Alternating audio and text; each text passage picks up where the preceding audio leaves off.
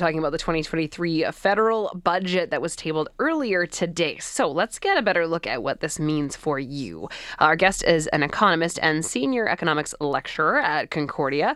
Moshe Lander is joining the show. Moshe, thank you so much for your time. Always appreciate chatting with you. Hello.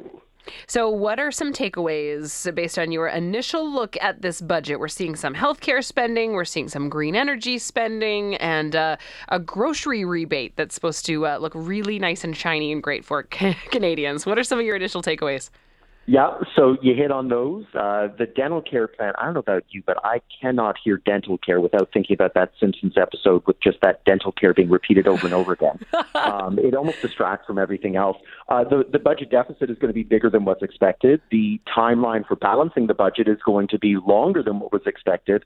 Uh, and uh, not surprisingly, when the government tries to unfurl some sort of national program like dental care, it's going to cost more than what was expected. So, uh, in addition to everything that you cited, those are the other things that I kind of hit on uh, while I was watching and thought, all right, this is this this is pretty much budget in two minutes or less. Yeah, I mean, were there any real surprises? There were some interesting things that that I thought uh, sort of stood out. The um, the predatory tax now going down, so this means that that high interest lenders will have a, a different tax level to hit before it's before it becomes criminal. Now that level's thirty five percent.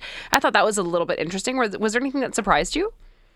I, I don't know about like surprising because I don't know necessarily that I go in with a preconceived uh, mm. expectation. Right? They're usually pretty tight-lipped, and and uh, this year they were very very close to the vest with what they were going to do.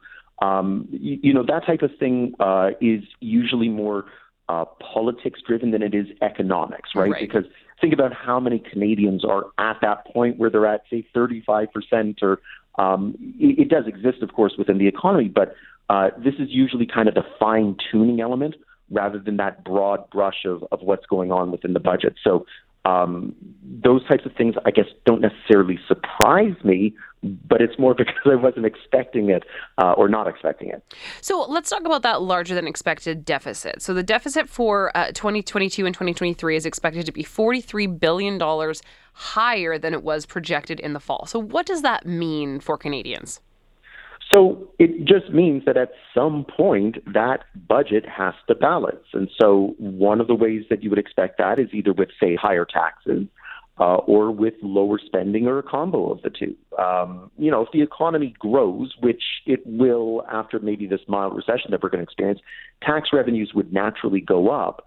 Uh, but of course, the government has also committed themselves to some pretty big spending programs. And so uh, you know, it, it's hard to balance the budget on the back of taxes alone. So I think that at some point, maybe not in this parliament, but in a future parliament, we're going to hear that government needs to scale back. And this is always the, the fighting ground between, say, the conservatives and the liberals in any election campaign. Mm-hmm. Yeah, yeah. What about the uh, the the grocery rebate? So this means that uh, this is this is uh, some extra money for some Canadian families. Can you highlight a little bit about what that means and who's eligible? Sure. So we did see this, but it was under a different name. So right. this was the the GST rebate uh, that was being handed out earlier in the year, and that's around say two hundred fifty to four hundred dollars, depending on uh, the size of your family and, and your status. Um, the the logic is that it's to try and help with paying the grocery bills, which of course we're seeing double digit increases, and we've been dealing with record high or at least forty year high inflation rates. Uh, the thing is that not to make light of it, but is $400 really going to make a difference in the grand scheme of things? Uh, $400 over 365 days, by my calculation, is a little bit less than a buck and a half.